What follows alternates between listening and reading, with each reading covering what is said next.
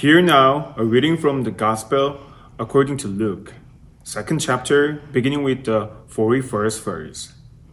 Each year, his parents went to Jerusalem for the Passover festival. When he was 12 years old, they went to Jerusalem according to their custom. After the festival was over, they were returning home, but the boy Jesus stayed behind in Jerusalem. His parents didn't know it.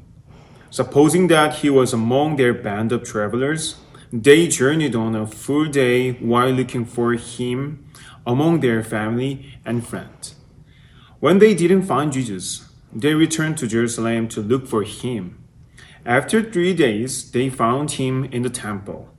He was sitting among the teachers, listening to them and putting questions to them. Everyone who heard him was amazed by his understanding and his answers. When his parents saw him, they were shocked. His mother said, Child, why have you treated us like this? Listen, your father and I have been worried. We have been looking for you. Jesus replied, Why were you looking for me? Didn't you know that it was necessary for me to be in my father's house? But they didn't understand what he said to them. Jesus went down to Nazareth with them and was obedient to them. His mother cherished every word in her heart. Jesus matured in wisdom and years, and in favor with God and with people. This is the word of God for us, the people of God. Thanks be to God. A blessed first Sunday of Christmas tide to you all. Did you know that the 12 days of Christmas don't begin until Christmas Day, yesterday, and then they continue for 12 days until January 6th? So, kids, let your parents know not to put up that Christmas tree.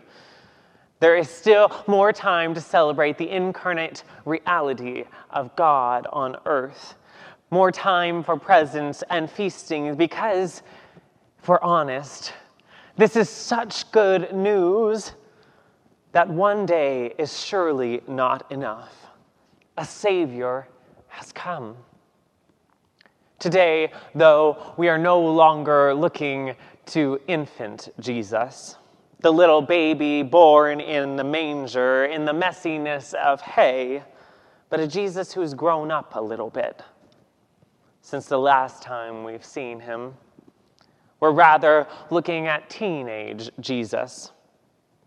This Sunday is traditionally known as the Sunday of the Holy Family because the lectionary text, the text that Sung Yun so beautifully read, brings together Jesus and his parents, his earthly parents, Mary and Joseph, in a dynamic way.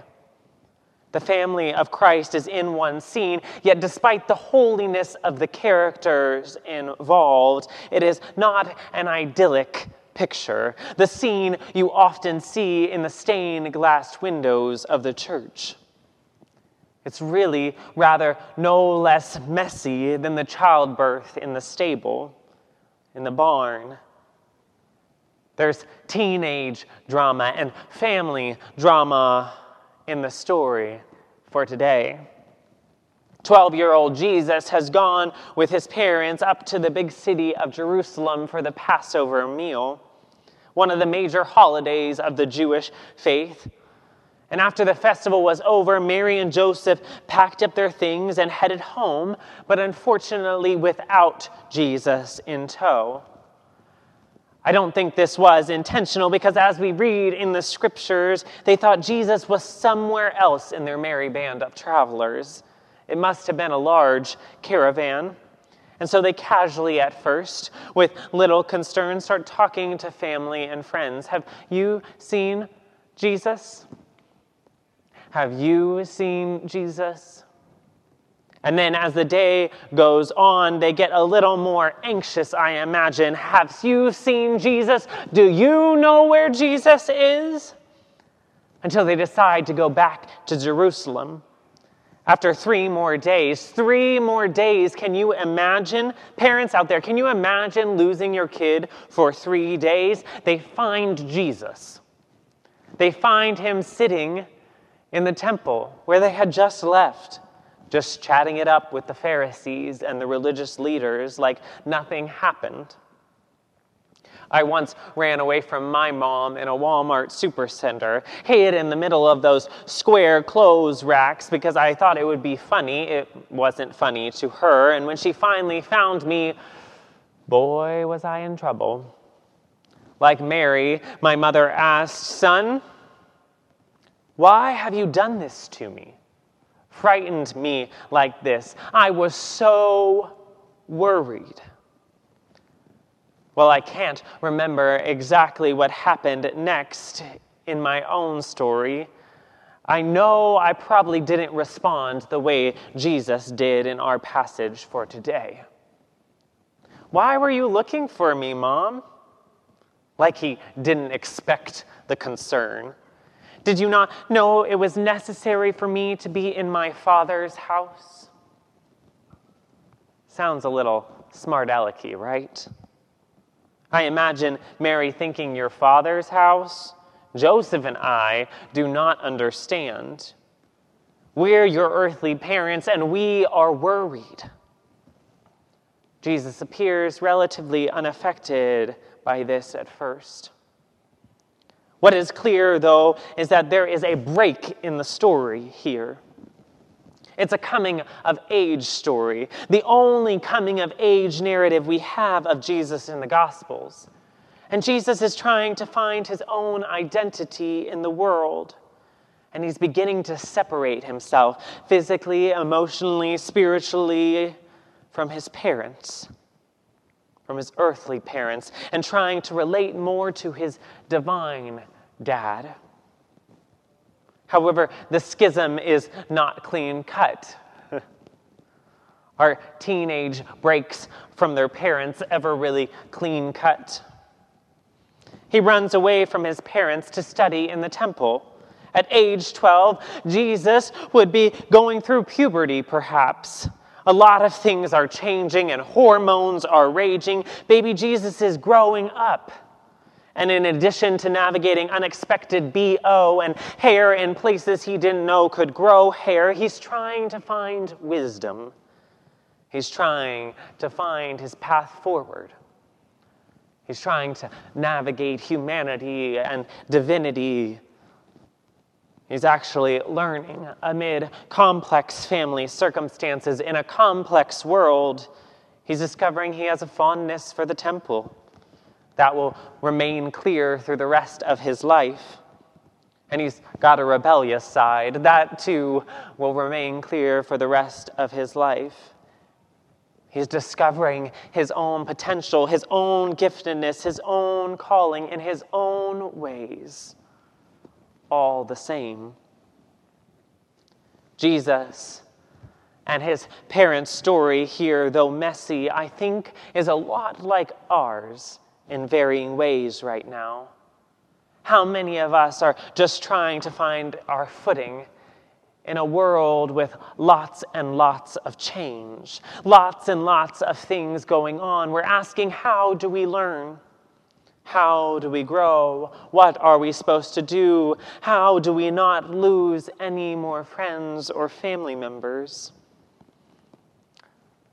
We are headed into another year of lockdowns and separation. There's certain to be more natural disaster and human inflicted violence. There is death and sadness mixed with joy and celebration. And what do we make of it all?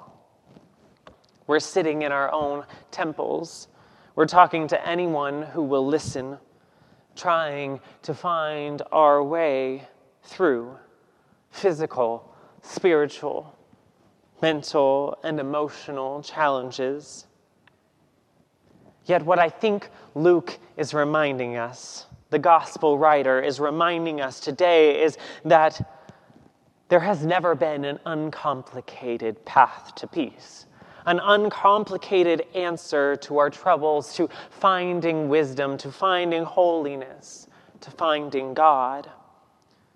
No, the Son of God, we learned on Christmas Eve, came to earth in a mess, in a manger filled with animals, hay, born in the same messy and beautiful way that all babies are born, and then grew up amid conflict, amid an empire struggling with greed and hatred and complications in his own family. Same family life we all have at times.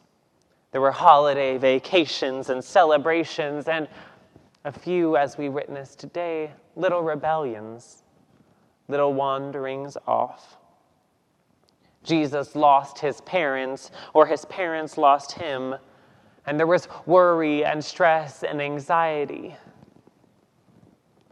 But there was also time to learn, to grow amid it all. There were lessons in the mess. Maybe this is the real point. John Wesley, the founder of the Methodist movement, in his explanatory notes on the New Testament, describes this passage of Jesus in the temple as a practical teaching in holiness. Jesus, though divine, continues to grow in perfection. And thus it plainly follows that even pure Christians have room to increase in holiness and in love of God. Do you know how the story ends? Do you remember how the story ends? Jesus follows his earthly parents. Again, it says he's obedient to them, and then he matures in wisdom as well as in years. And it says Mary cherished, his mother Mary cherished his words, presumably learning from them as well. I love that. There's this push and this pull. Everyone is growing, everyone is learning from their actions, from circumstances that they sometimes didn't even cause themselves. And there's transformation amid complication. The whole story reminds me of a 2017 movie I love called Wonder. Have you seen it? It's directed by Stephen Chbosky and based on a book by R.J. Palacio. It stars Julia Roberts and Owen Williams, among others. It portrays a boy, a little younger than Jesus, in our lesson for today. And the boy's name is Augie Pullman. He was born with this rare medical facial deformity, and he's undergone 27 surgeries to regain his senses. Yet it still leaves him looking kind of different from other kids. And he's entering elementary school, fifth grade, for the first time, and the drama describes the up and downs of his year.